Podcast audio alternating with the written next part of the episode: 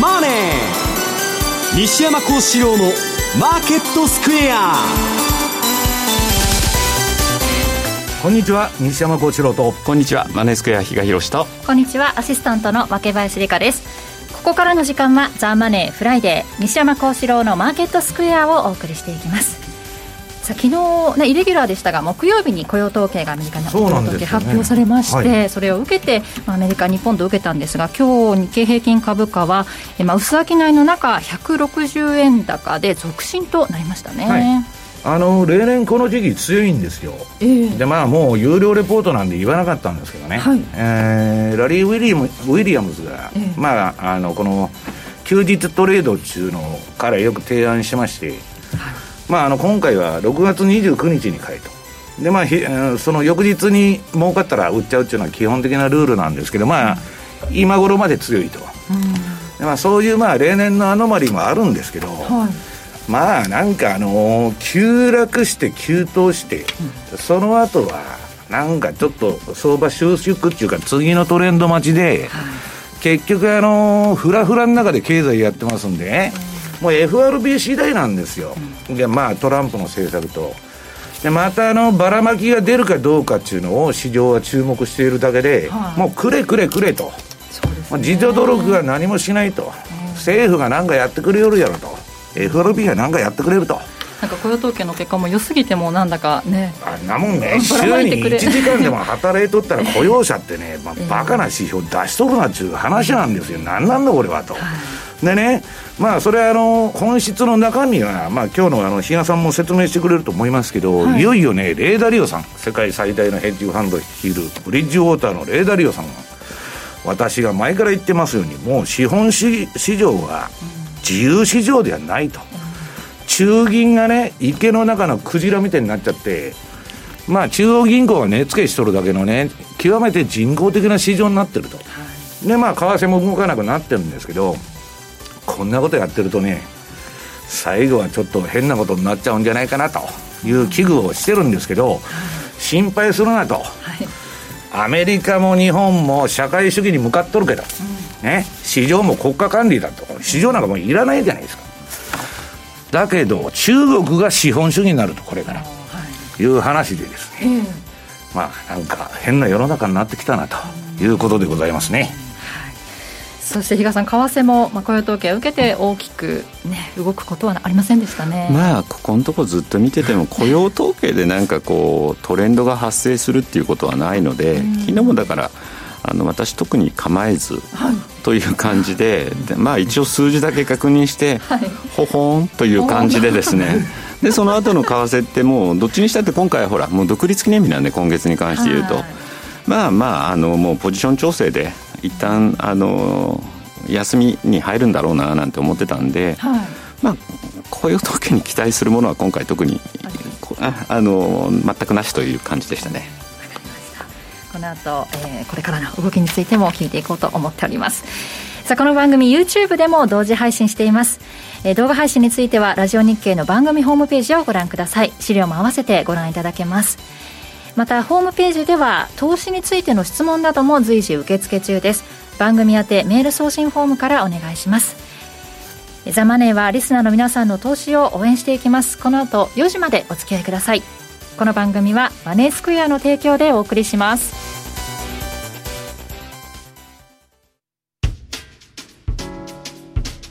お聞きの放送はラジオ日経です。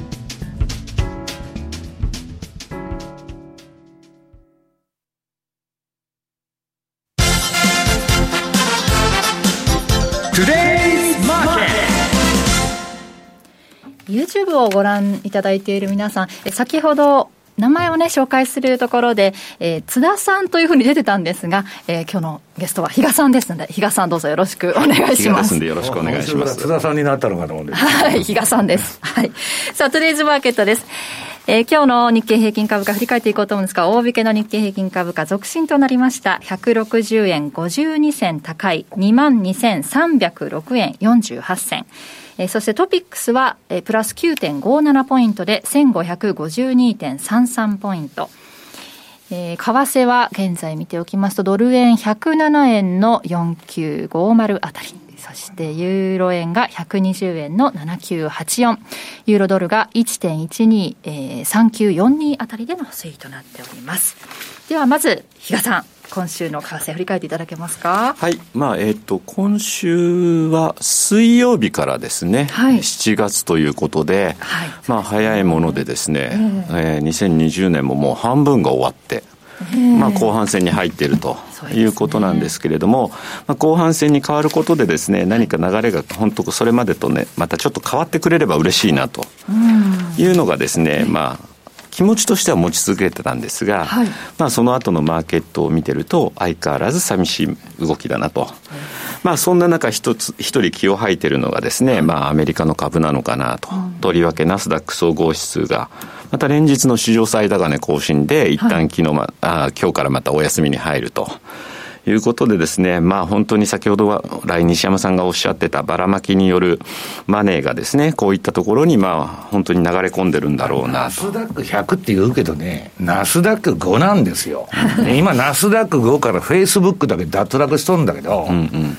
もうね、あ、あえっと、アマゾン、マイクロソフト中コア銘柄があってね、あと飛び道具にテスラ。はい、この3銘柄でええと。テスラも世界最大の規模になったんでしたっけね、今回ね。うん、そうですよね。はい。息をしている限り諦め、諦めませんので、イーロン・マスクは。はい。で、まあ、そんな中に発表されてきてる指標を見てもですね、まあ、割としっかりしたのがアメリカでは出出始めてるなと。ISM 製造業景況指数もですね、まあ、高不況の分かれ目と言われるまた50というところをですね、うん超えてきたということで、まあ、特にあのその前の落ち込みから急速に回復しているというようなところ、さらには、まあえー、今月に関してはイレギュラーで、昨日発表されましたアメリカの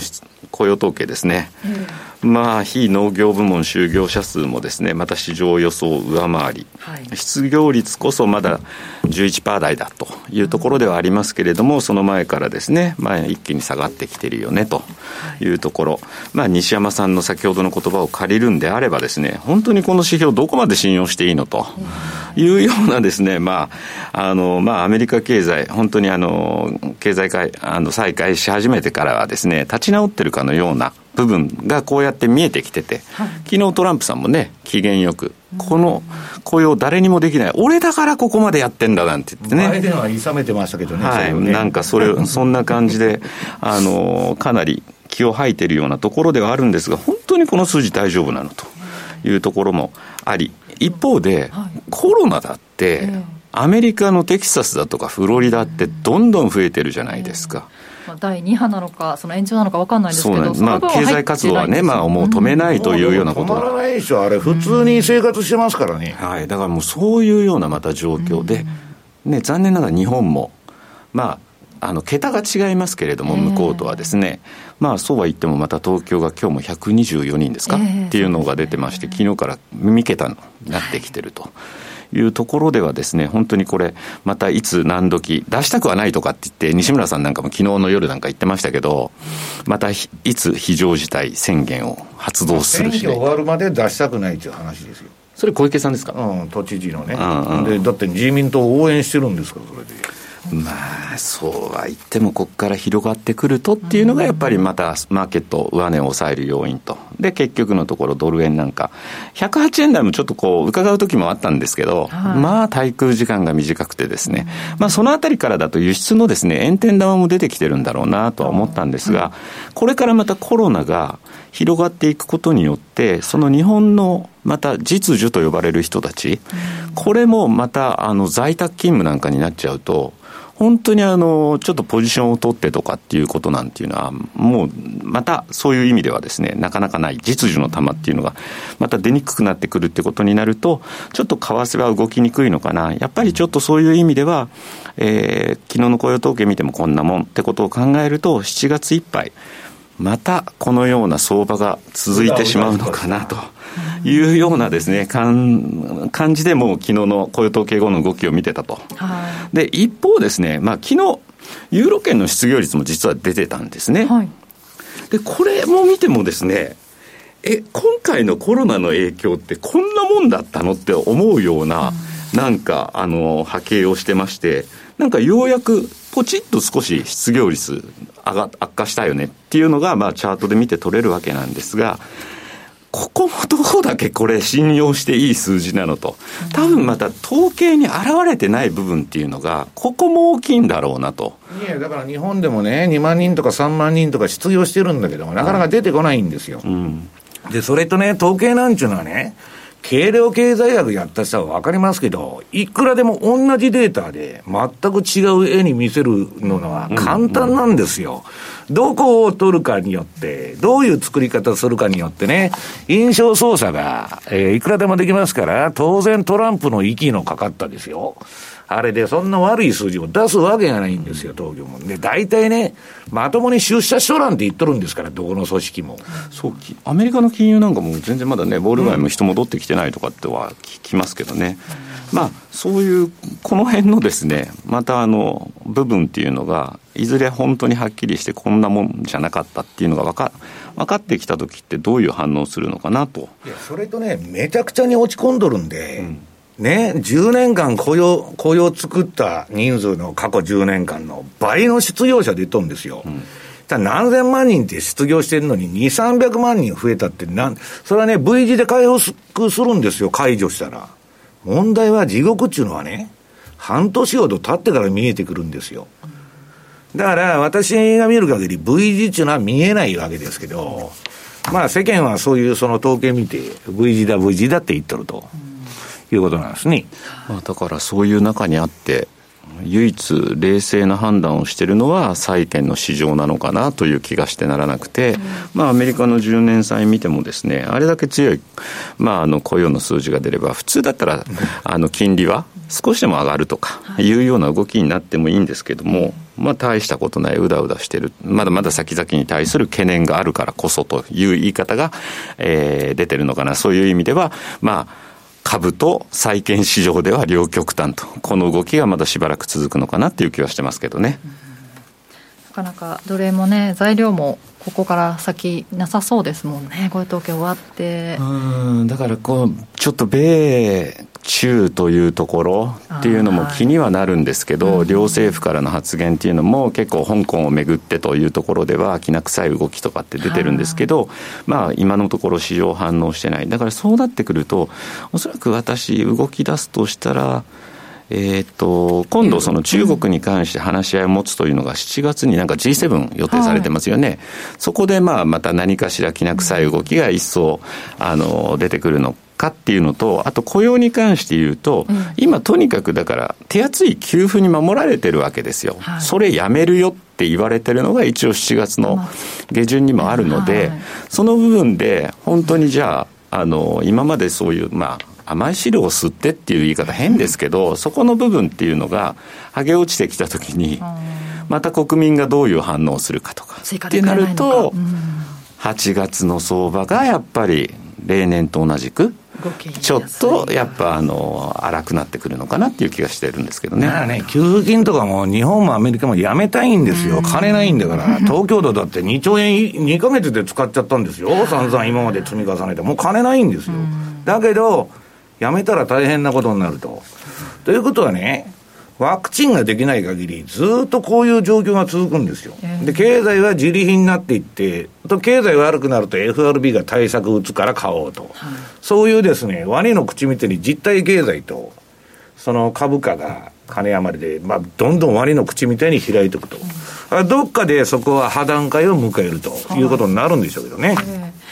西山さんからは、えー、雇用統計をさらにどう読んでいくのかというお話ね、まあ、私もね、比嘉さんと一緒で、アメリカの雇用統計なんていうのは、まあ、昔雇用統計と貿易あの収支でね、動いたっていう、80年代ぐらいまで、90年代とか、まあ、そういう時代がありまして。今やね、雇用統計っていうのは、まあ、もともとインチキな数字っつったらおかしいんですけど、はい、あれね、皆さんね、5年か10年経ってから見ると、数字なんか全部変わってるんですから。うん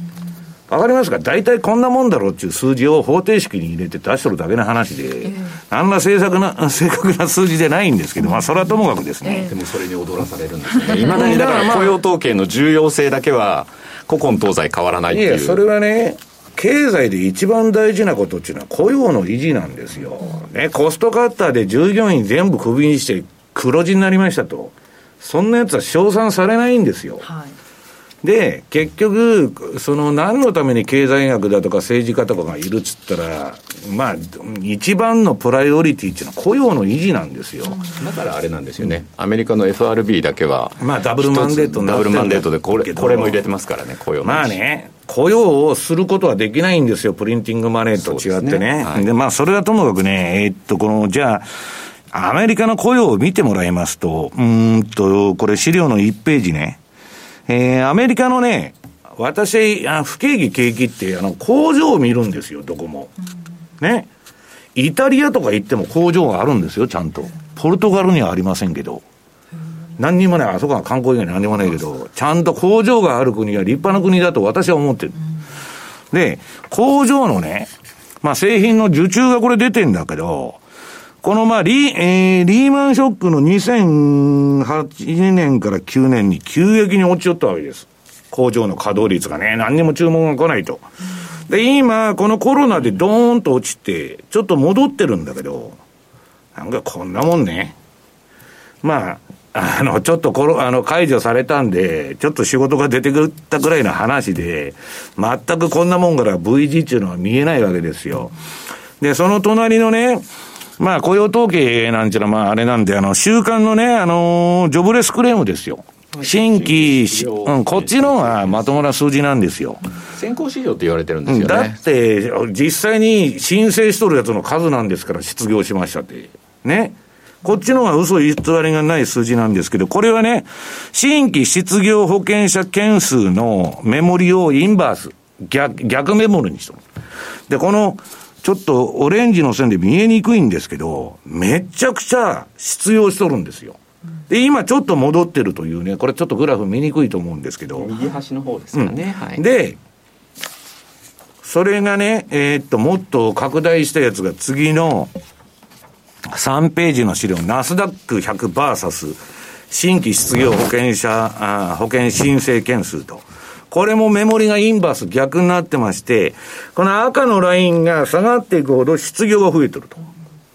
で、上は、えー、っと、これなんだ、えー、ナスダック100のプライスだと。だからどんどん上がってると。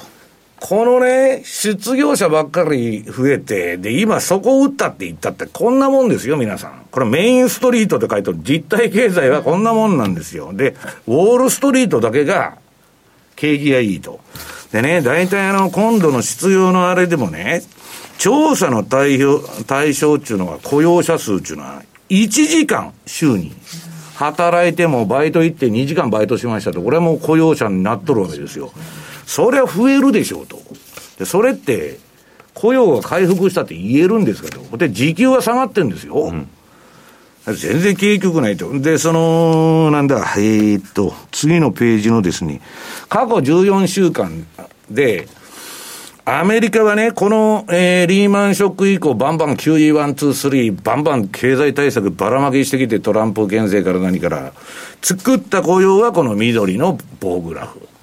で、過去2週間で失業したのが赤のグラフと。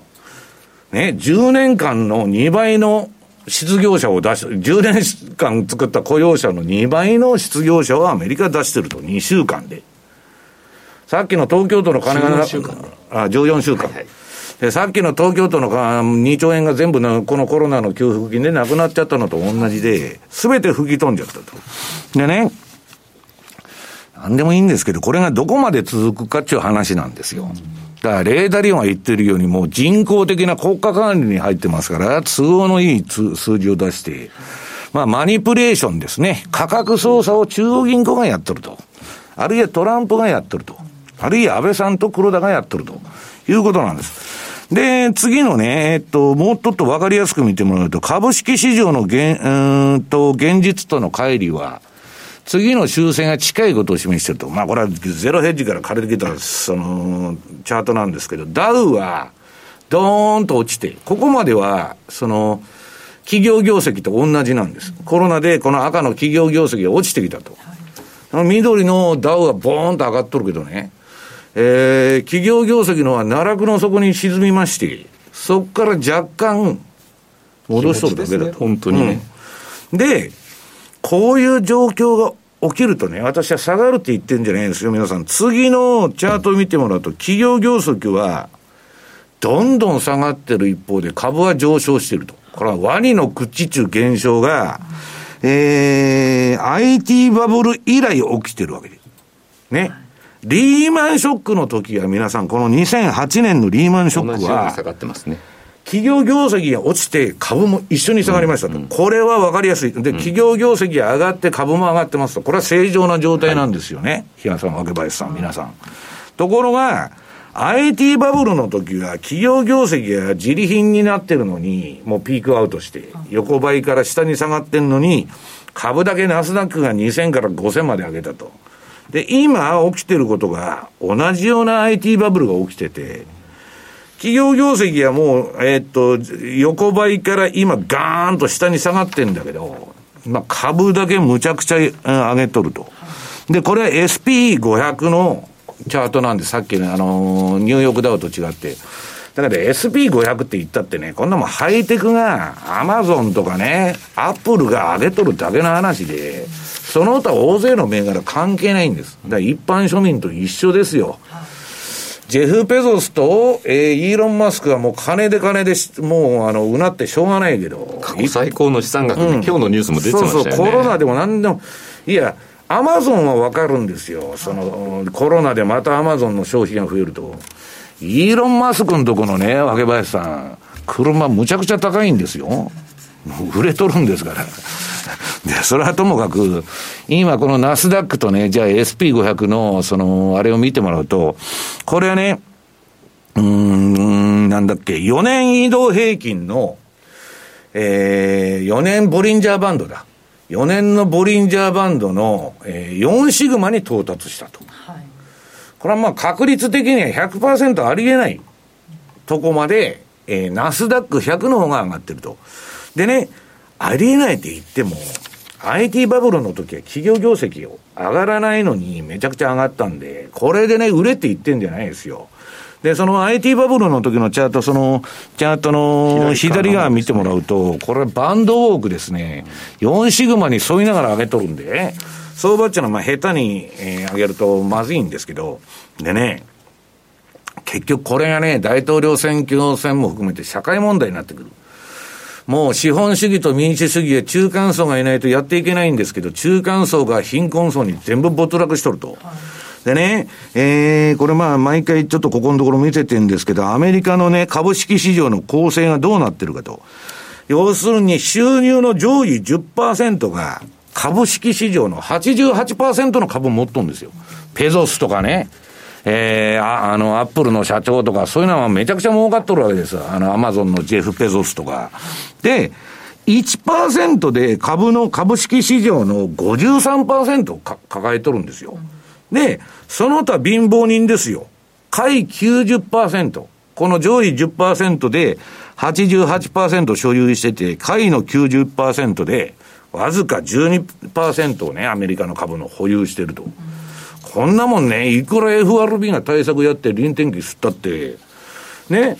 アマゾンのペゾスとか、イーロン・マスクが儲かるだけで、そんなもん全然関係ない。あるいはキャタピラーとかな製造業なんてやってたって、アホらしくてやってられるかと。いう時代が来てるんですよ。で、このいかにすごいかっていうのは、このね、えー、っと、パンローリングのカスタムチャートに私のインディケーター入れて、これまあ、順張りシグナルなんですよ。月足、アマゾンとテスラの。もう、アマゾンもすごいんですけどね。まあ、これは世界最強銘柄ですから。横のテスラの上げ方って凄まじいじゃないですか。まあね、こういうね、カリスマ経営者の銘柄を買わないと、経営中なね、若林さん、トップで決まるんですよ。トップがヘボだと何やっててもダメ。だから、えー、そういうことでですね、まあそのナスダックのご、まあ、3銘柄くらいかな。さっき言ったマイクロソフト、えー、アマゾン、で、飛び道具で、えー、テスラと。これがバンバン上がっとるということなんですね。はい、以上、トゥデイズマーケットでした。お聞きの放送は、ラジオ日経です。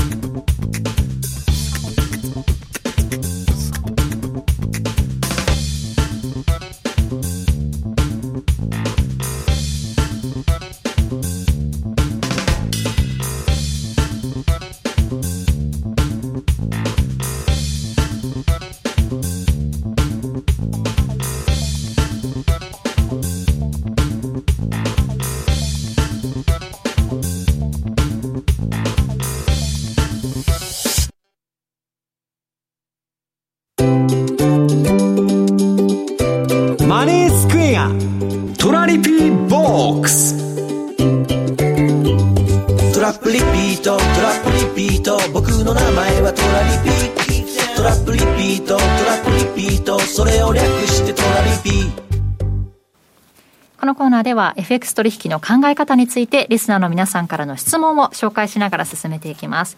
質問いただきました。ラジオネームトラリピさトラピリさんからいただきました。は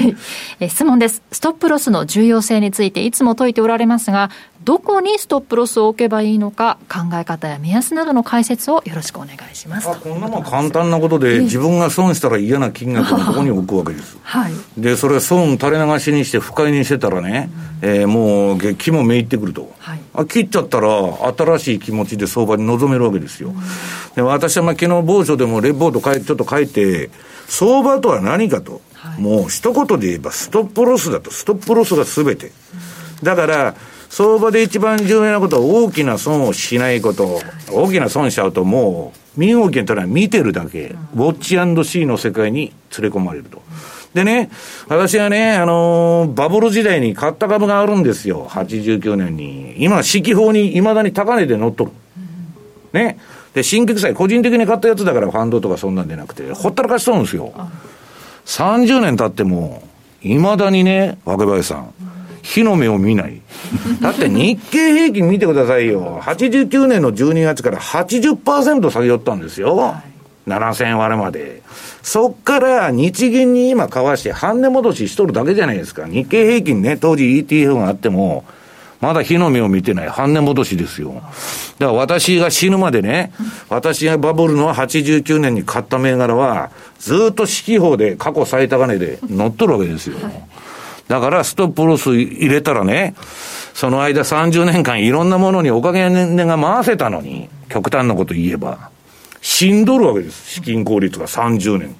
俺の30年を返してくれと。はい、いやいや、そんなん大した金額でないからほったらかしとんですよ。だけど、そういうことになっちゃうわけです。バブルに踊った人、踊った人っていうのはね。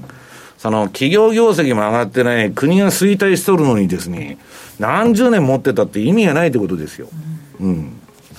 さんはどうですか？いや全く一緒であのこれ皆に共通の答えってないっていうのはずっと言い続けてて、本当にだから嫌に嫌だと思う金額。そこで入れとくっていうのはあって、当然だから1億入れてる人で100万っていうのを気にならないかもしれないし、でも50万で10万、まあ、比率のパーセンテージの問題ですよ、はい、それをやっぱりそれはもう下手したら1万でももう耐えられないんだったらやっぱそれはそこに入れておくしかない。まあ、普通運用のいろはで言うとね月間に自分の総資産が10%も下がったらもうそれで切っちゃえと。それ正しいことをしてるんです。で、切らんかって戻ることも多いんですけど、それやってるとリーマンとかね、暴落のために金全部失うわけです。あともう一点は、それを決めたら、粛々とやるってことです。それをその時々で、またストップロスのレートに近づいてきたから、外してまたずらしたりとか、いうことをしないっていうことも大事ですかね。いうのも大事だということで、ぜひ、ラジオネームトラビリさん参考になさってください。さあ、ここでお知らせがあります。マネースクエアからのお知らせなんですが、現在、キャンペーンを行っているということで、お客様のトラリピ運用を全力で応援、条件達成で漏れなくキャッシュバックがもらえる最大50万円キャッシュバックキャンペーンを実施中ということなんですが、こちらのキャンペーン、入金が早いほど対象となるお取引期間も長くなりますし、まあ、入金額が多いほどキャッシュバックの金額も高くなるという仕組みになっているんですね。だから、比嘉さん、早く始めた方が有利で、たくさん入金した方がたくさん戻ってくると。その可能性が高いということですよね。はい。詳しい内容については、マネースクエアのホームページに書かれております。あの、エントリーするというボタンを押して、エントリーして、えー、ご参加いただきたいと思います。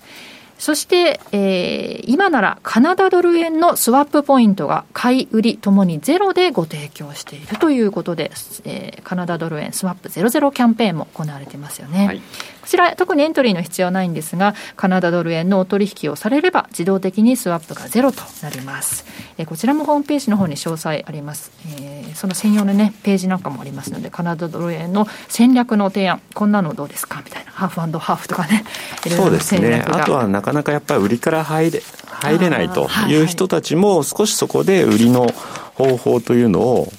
あの経験するっていうのも一つ考え方としてありかなというふうに思いますね。そうですよね。M2TV なんかでもカナダドル円の、えー、まあ日々の戦略なんかも公開されてますので、ぜひこちらも合わせてご覧になってください。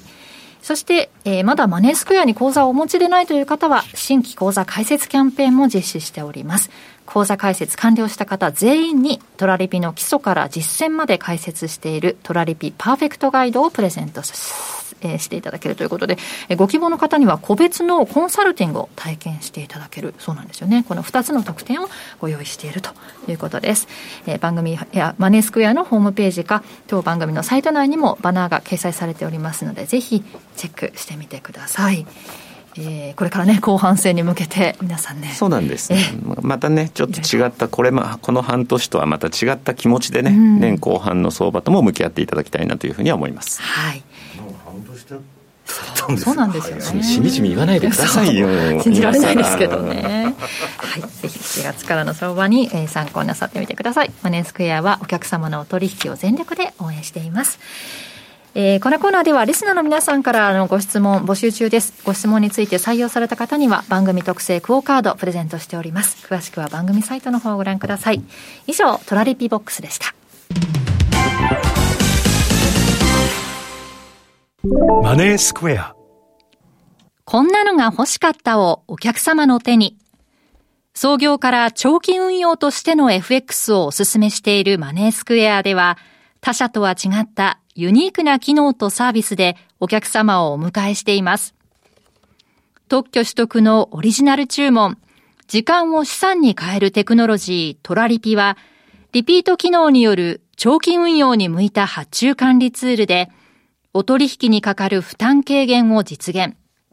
また、ユーザビリティを追求したトレード画面で、お客様の資産運用をシステム面でも支えます。このほか、お客様の運用をサポートするためのコンテンツも豊富にご用意しています。そして今なら、入金、お取引に応じて、最大50万円キャッシュバックされるお得なキャンペーンを開催中。まだマネースクエアの口座をお持ちでないという方は、ぜひこの機会に口座開設をご検討ください。マネースクエアではこれからもザ・マネー西山幸四郎のマーケットスクエアを通して投資家の皆様のお役に立つ情報をお届けしてまいります。毎日が財産になる株式会社マネースクエア金融商品取引業関東財務局長金賞番号第2797号。当社の取扱い商品は、投資元本以上の損失が生じる恐れがあります。契約締結前交付書面をよくご理解された上でお取引ください。お聞きの放送は、ラジオ日経です。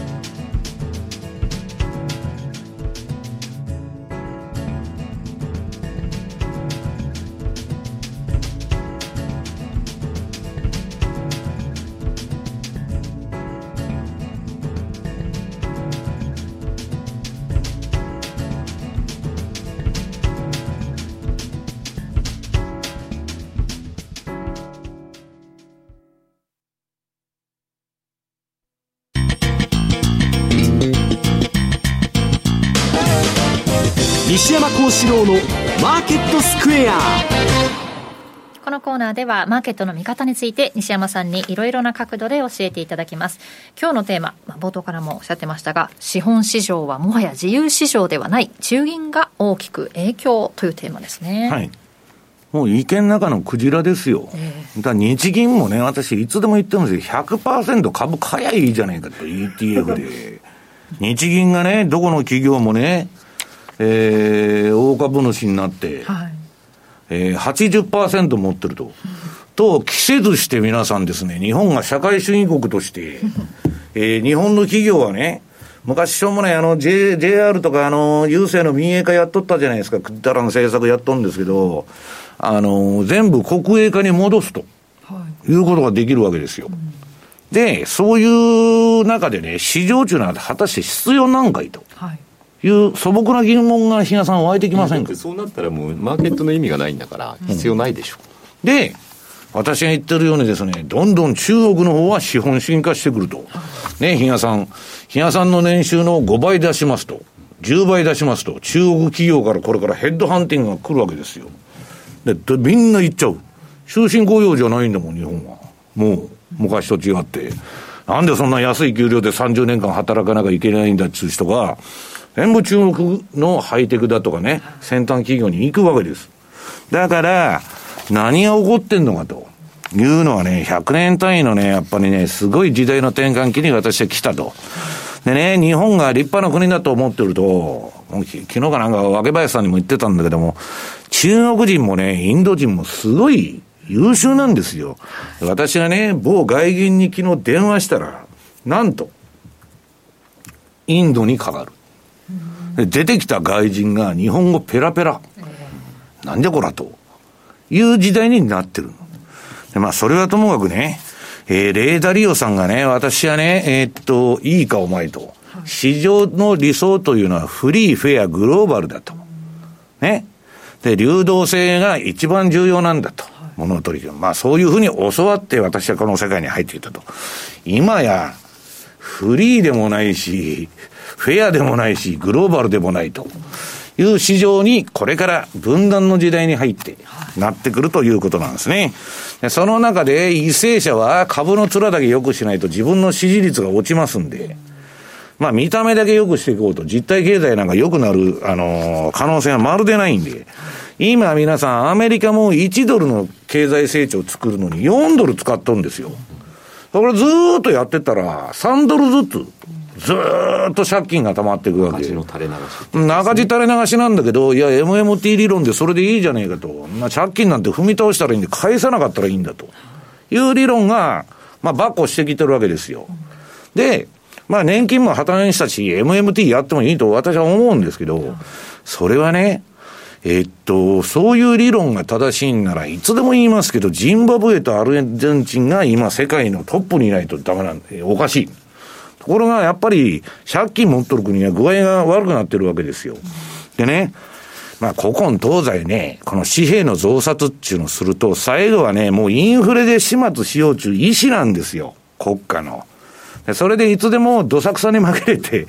特性例打つんです。まあ、それはともかくね、特性例ってあの、我々は取られる可能性あるんですよ。これから、あの、資産税だとかね、富裕税だとか、まあ、私は富裕税は取られませんけど、若林さん取られるかもわからない。で、それはともかくね、こんな市場だと不安になってくるわけですよ。臨転機さえ回してたらいいんだと。別にパウエルがやらなくても、比嘉さんに明日から FRB 議長やってもらったらいいと。臨転機回してるだけだから。はい、ね。誰でもできる。で、そういう人がね、株が上がる、上がれば上がるに従って、今次の11ページの資料、ゴールドを買ってると。さすがにこんだけ臨転機回しまくるとね、私はね、今ね、ヒトラーが出てくる前のドイツの状況のね、歴史の本を読んでんですけど、まあ、インフレもな、何もなく、憲法はワイマール憲法でね、えー、っと、ものすごい平和な時代で、うんんで、あっという間にハイパーインフレになっちゃった。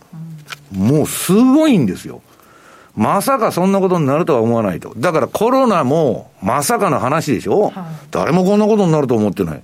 だからいざという時に備えができてない人は万歳になるんです。だからそういう人がまあ一部、富裕層はゴールドに詰めかけとると。没収されないんですか？いや、可能性ありますよ。これで没収するっちゅう報道も今、バンバン出とる、そこら中で。要するに金が上がらないようにビビらしとるわけですよ。金が上がるってことは、ドルの価値が落ちていくわけですから、もともとね、えっと、アメリカの中銀とイギリスの中銀は金が上がらないように、ずっと価格操作しとるんですから。で、それはともかくとしてね、もうこんだけ中央銀行が相場の主役になってくると、個人投資家も何もないと。日本だってね、アベノミクス始まってこんだけ株上がってんのに、毎年個人投資家はしらけちゃって、株売り越しなんですよ。買っとるのは機関投資家だけで、機関投資家って誰かと、日銀と年金ですよ。なんじゃそらと。いう話、こんなことやっててええんかいと。いう世の中になっちゃった。で、これからね、このレーダリオさんがもうこんなもんはむちゃくちゃな市場になっとるって言っとるんですけど、まあこのいつでも持ってきます、あの、なんだ、このアメ、あの、なんだっけ、えー、っと、このサイクルですね、レーダリオの。今は、えっ、ー、と、プリンティングマネークレジットと、もう信用創造とね、えー、紙幣の大量増刷をやってると。この後は、えー、革命か戦争の時代になりますと。いうね、まあ歴史を冷静に見た分析。で、まあ中国が上がってきて、アメリカ落ちてて、で、この、まあ、チャートでいくと、日本はと、もう、アメリカと一緒に、対米従属ですから、一緒に落ちとると。いうのはまあ今の状況ですね。だから、私はね、物には限度があると。やっぱりね、渡ったらいけない川っていうのはあるわけです。どっかで規律がないと。だから、これね、えっと、そう言うとね、こう日本も借金だらけだから、えー、MMT30 年間もやってきて、円売りじゃないかって言われる人がいるんですけど、ことはそう単純ではなくて、今、日本とスイスっていうのは黒字国ですから、なんかことが起こったら、株式市場もキャッシュリッチ、フリーキャッシュフローの多い銘柄が買われてるように、円とスイスフラン、あるいはドルが下がったらユーロも含めて、ドル安になる可能性があると。だってトランプはもうこの借金だらけのあれで、通貨の切り下げしたいわけですから。だから、それでめちゃくちゃな円高に行くと。で、今度は、めちゃくちゃな円安。それは日本の衰退ということで、なる可能性があるっていうのはね、まあ我々通貨市場のあの、もう長いことやってる仲間と会って話すると、まあ大体そういう結論になってくるわけですね。で、まあ円相場のね、ちょっとテクニカルをやっとこうと、ちらっと。まあ、あの、このトレンドが出ないうちは、比嘉さんのぼやきも止まらないわけですよ。この5ドル円をまず見てもらうと、これね、えー、コモディティ産通貨。最近分かりやすい動きしてる。この5ドル円の皆さん、これ、まあ私の順張り売買シグナルが出て、下のサイドバーが黄色くなったら売りトレンド。うん、赤くなったら買いトレンドと。で、標準偏差、あえー、水色と黄色の ADX の動きが出て、これが低い位置から一緒に上がるときが最高のトレンドだと。で、今、トレンドがないわけです。はい、だけど、どちらかというとね、比嘉さん、うん、この黄色の ADX、これまあ14日なんで、パラメータが14なんで、先に反応して、ちょっと上向いてきてるでしょ。はい、標準偏差はまだ下向いたままと。これまあ26日なんで反応が遅いんです。これが一緒に上がってくるような形になれば、次のトレンドにつきゃいいんですけど、今まあ、どっちにしろレンジっぽいと。で、次にはニュージーランドドル。これも同じですけど、まあこれもわかりやすいチャートで、